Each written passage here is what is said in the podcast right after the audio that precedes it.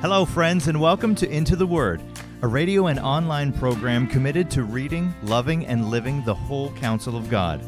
Lord willing, our intention is to go verse by verse and chapter by chapter through the entire Bible. Here to continue that journey is our Bible teacher at Into the Word, Pastor Paul Carter. Your word is a lamp unto my feet. If you have your Bible with you, I'd love you to open it now to Psalm 34. The superscription here says, Of David, when he changed his behavior before Abimelech, so that he drove him out, and he went away. Now, I think I mentioned in one of our Genesis episodes that scholars believe that the name Abimelech is actually better understood as a sort of title. It means hereditary king. The word literally means my father was king. So that's why it shows up again and again and again in the biblical narrative. Anyway, this Abimelech, this king, was almost certainly the one associated with the story in 1 Samuel 21, verse 10, which says this And David rose and fled that day from Saul and went to Achish, the king of Gath. And the servants of Achish said to him, Is not this David, the king of the land? Did they not sing to one another of him in dances? Saul has struck down his thousands, and David his tens of thousands. And David took these words to heart and was much afraid of Achish, the king of Gath. So he changed his behavior before them and pretended to be insane in their hands, and made marks on the doors of the gate, and let his spittle run down his beard. Then Achish said to his servants, Behold, you see the man is mad. Why then have you brought him to me? Do I lack madmen that you have brought this fellow to behave as a madman in my presence? Shall this fellow come into my house? David departed from there and escaped to the cave of Adullam. Closed quote. So that is the story. That's the event that gave rise to this psalm. Psalm 34 is an acrostic psalm, like several other psalms, including Psalm 25 and Psalm 119. In acrostic psalms, each verse begins with the successive letters of the Hebrew alphabet, or sometimes uh, each line of the poem, maybe not exactly uh, equating to our verse system, but each new line of the poem starts with a successive letter of the Hebrew alphabet. So if you were going to do this in English, for example, you'd have verse 1 begin with the letter A. All have sinned and fall short of the glory of God. You'd have verse 2 begin with the letter B. Behold the Lamb of God who takes away the sin of the world. And you'd keep going in that fashion. Now, such an approach will work very well with certain themes. The acrostic approach works best when you have one big idea that you want to explore from a variety of angles. So, Psalm 119, the great theme there is actually how great the Word of God is. And the psalmist just hits that theme from a variety of angles until he has exhausted everything he wants to say about the Word of God, which, if you've read Psalm 119, is quite a lot. So, in acrostic psalms, you tend to get depth and color as opposed to development and logical sequence. The dominant theme here in Psalm 34 is joy in the experience of divine rescue.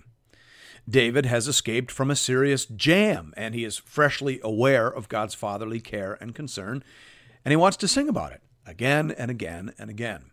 That's what this psalm is a fulsome expression of gratitude and delight in the Lord.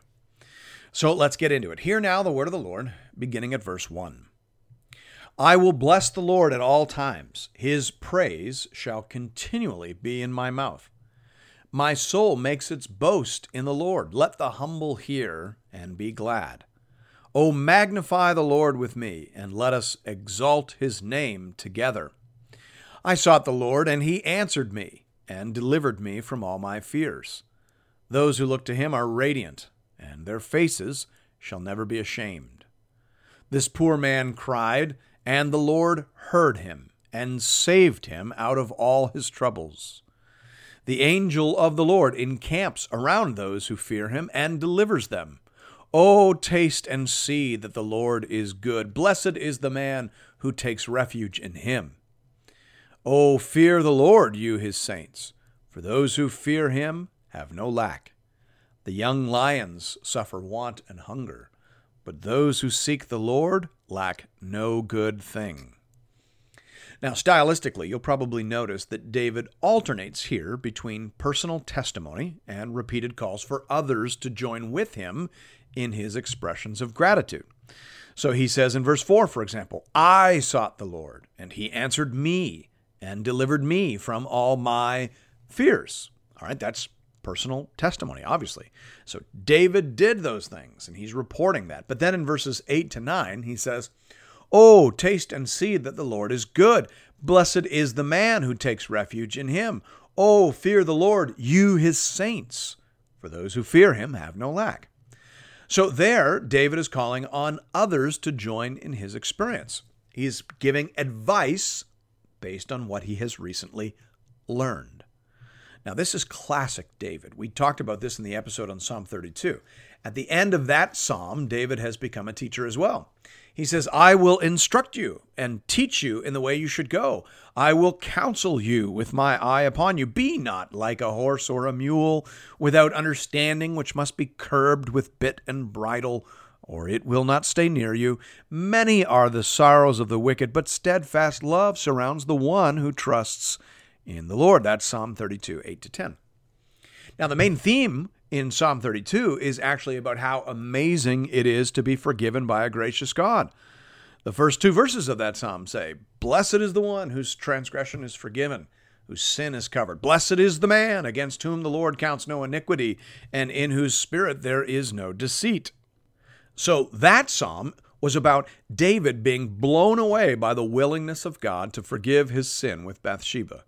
The theme of that psalm was, Thank you, God for your undeserved mercy and kindness. But then, having experienced that, David wants to teach others about that. He wants to tell other people don't be a mule like I was. Don't kick against the promptings of the Holy Spirit. Many are the sorrows of the wicked. Just do the right thing and you'll be happier in the long run. Now, some of us may be inclined to think that David was a bit of a hypocrite, but he's not. A hypocrite is when you say something you really don't believe. So David's not a hypocrite. He's a human and a penitent. He's humble and he wants to share his failures and his subsequent revelations as a blessing and a guide to others. Matthew Henry says here, penitents should be preachers, closed quote. I would 100% agree with that. If you have learned something in the school of hard knocks, then share that honestly, humbly, and earnestly for the benefit of others. That's what David is doing here.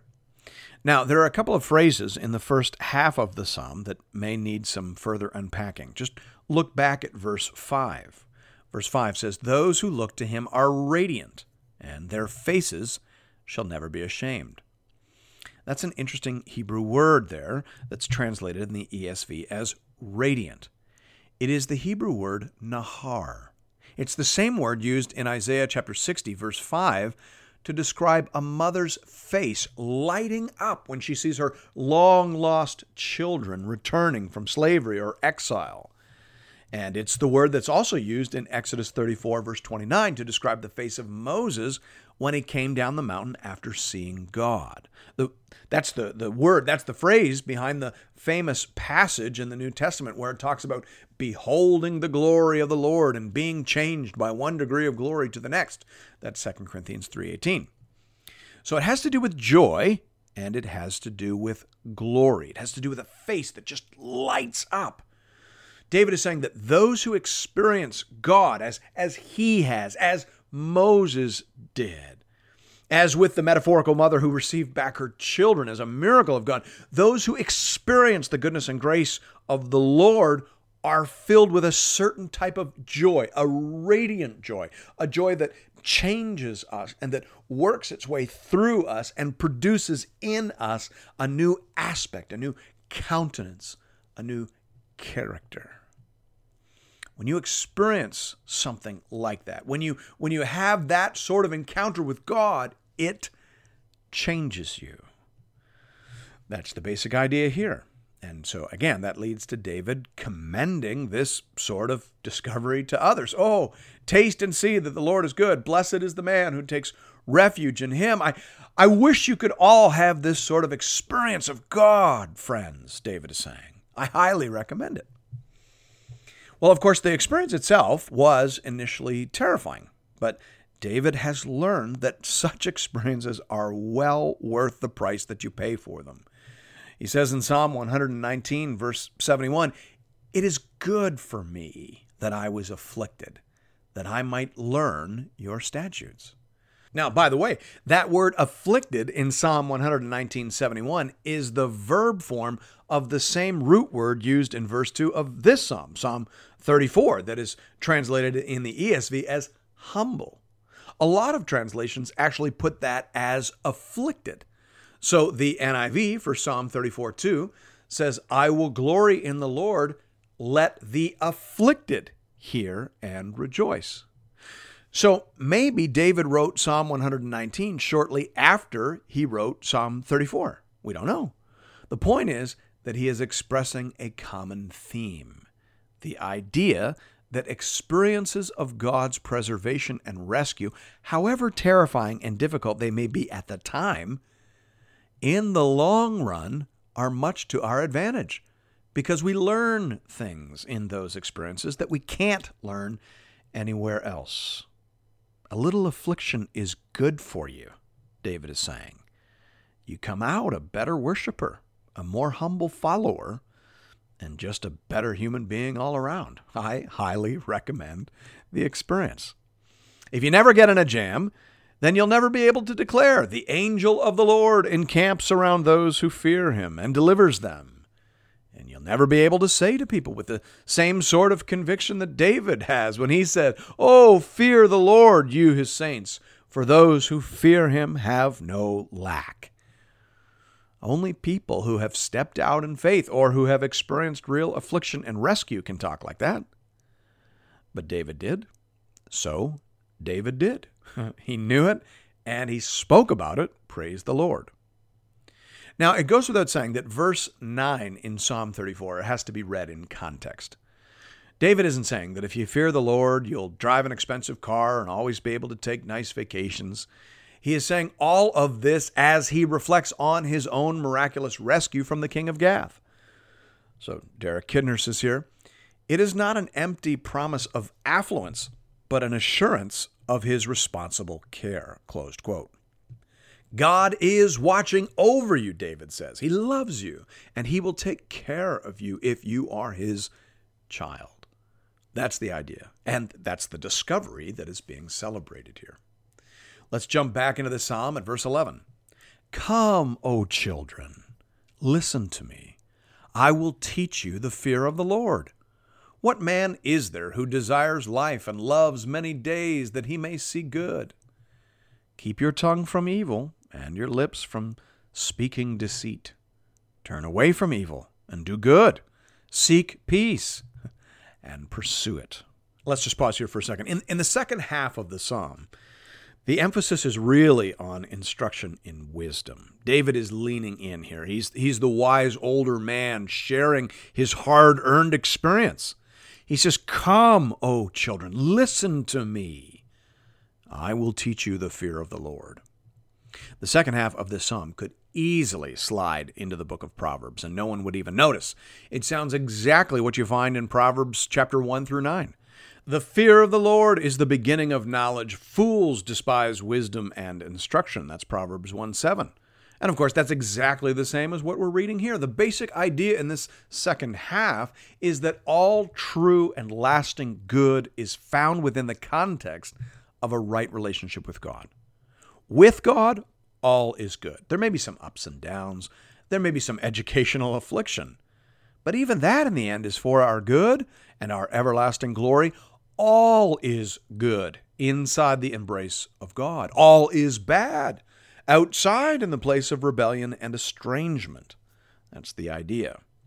And we can see that carried on now in verses 15 and following. The eyes of the Lord are toward the righteous, and his ears toward their cry. The face of the Lord is against those who do evil, to cut off the memory of them from the earth. When the righteous cry for help, the Lord hears and delivers them out of all their troubles. The Lord is near to the brokenhearted and saves the crushed in spirit. Many are the afflictions of the righteous, but the Lord delivers him out of them all. He keeps all his bones, not one of them is broken. Affliction will slay the wicked, and those who hate the righteous will be condemned. The Lord redeems the life of his servants. None of those who take refuge in him will be condemned. There is no greater comfort than the knowledge that the God who loves us watches over us. God sees, and He is active and responsive in His seeing. He sees the dangers long before we do. He sees farther than we do. He knows more than we do. So He is often moving to answer or respond before we are even aware of our needs. He's on it. His face is toward us. His ear is open to our prayers. The Lord redeems the life of his servants. None of those who take refuge in him will be condemned. Thanks be to God. Now, in verse 19, if you just lift your eyes up a little higher there, in verse 19, we're reminded that this doesn't necessarily mean, these wonderful promises of God's oversight, that doesn't necessarily mean that we won't go through difficulties. It just means we won't go through difficulties without resources. God will be with us, and He will be prepared to give us what we need to survive and thrive. The same afflictions that will destroy those who don't know God, David says, will only make us stronger and will only cause our witness to shine out all the brighter. That's the big idea there. Now, verse 20 is likely one of the verses that stands behind John 19:36. So in John 19:36, the evangelist says, for these things took place that the scripture might be fulfilled, not one of his bones will be broken. Close quote. Interestingly, though, in my Bible, the text note there for John 19:36 actually leads to Exodus 12:46, which says, "It shall be eaten in one house; you shall not take any of the flesh outside the house, and you shall not break any of its bones." Close quote. So that obviously is referring to the Passover ritual. So it isn't actually clear which passage John is referring to in John 19:36. And so most commentators, I think rightly, assume that he is referring to both. John is saying that when we look at Jesus on the cross, we should see our Passover lamb. And we should be reminded that even though his sufferings were terrible, they were limited by the sovereign and fatherly ordination of the Lord. They were not more than he could bear. And God was with him and resourcing him throughout them all. I think that's important for us to remember. And it must inform our interpretation and application of this verse in Psalm 34.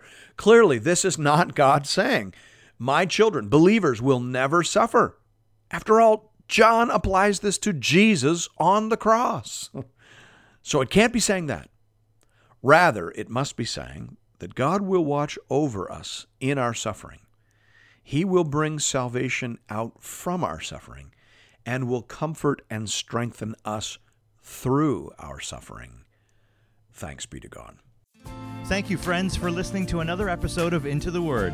If you're interested in additional resources or previous episodes and series, you can find those at intotheword.ca. You can also connect with Pastor Paul and other Bible readers on the Into the Word Facebook page. Just type Into the Word into the search bar. If you'd like to contribute to this listener supported program, go to the website and click the Give bar in the top right corner. Once again, that's intotheword.ca. We hope to see you again real soon, right here, for another episode of Into the Word.